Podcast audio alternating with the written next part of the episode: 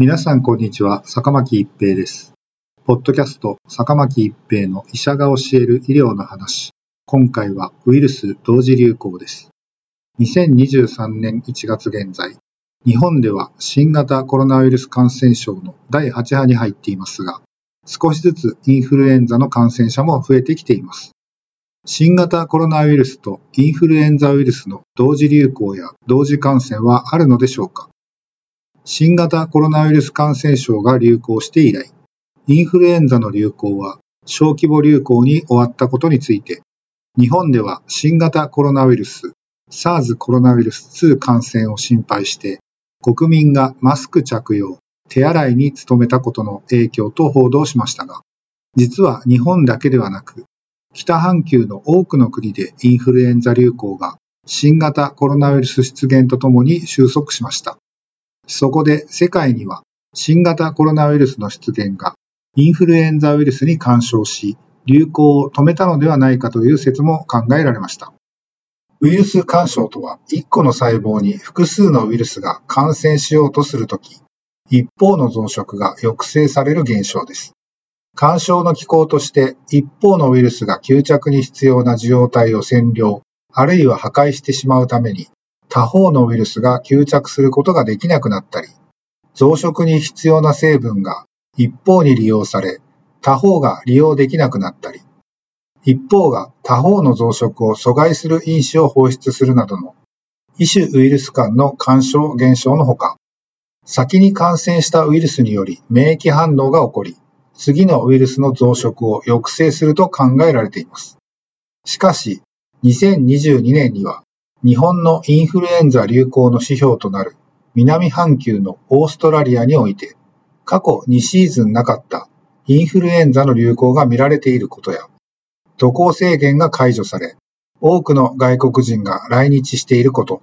ここ2年間インフルエンザが流行しなかったことで、国民の免疫力が低下していることなどから、新型コロナウイルスとインフルエンザの同時流行の危険性もあり得ると考えられています。さらに、同時感染の可能性も高まっていると思われます。同時感染した時の重症度はどうなるのでしょうか新型コロナウイルスが最初に発見された中国の武漢で307人のコロナウイルス患者を調査したところ、そのうちの57%もの患者がインフルエンザウイルスに重複感染していたという報告がされています。また、イギリスで2020年2月から2021年12月、新型コロナウイルス感染症の患者で他の病気の検査も受けた約7000人を調べたところ、3%の患者がインフルエンザウイルスに感染していたという報告もあります。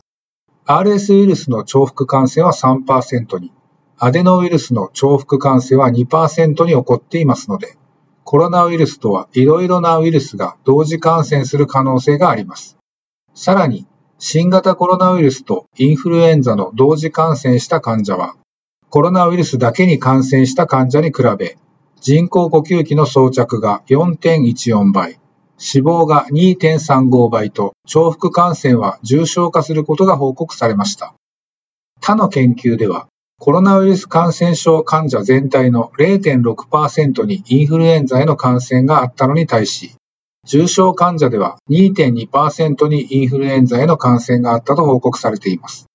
また、同時感染者に抗インフルエンザ薬を併用したら、患者さんの予後が改善したという結果もあり、新型コロナウイルスとインフルエンザ同時感染は重症化する可能性があるかもしれず、どちらか一方の抗原陽性をもって診断を終了するのではなく、同時感染を見逃さないようにすることが肝要です。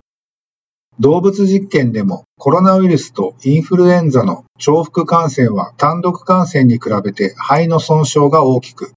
重症化し、経過も遷延したことが報告されています。また、両ウイルスは肺の中の違う細胞に感染しており、ウイルス干渉は起きていなかったようです。同時流行となった場合の日本感染症学会が推奨する受診形態では、重症化リスクのない人は自分で新型コロナウイルス市販キットを購入し、診断して自宅療養するように勧められています。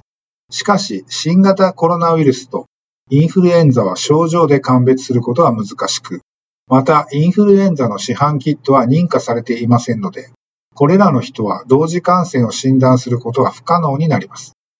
私たちにできることは予防ということになりますが、インフルエンザの予防は今までの新型コロナウイルス対策を引き続き意識することが重要で、それこそが重複感染症の予防となります。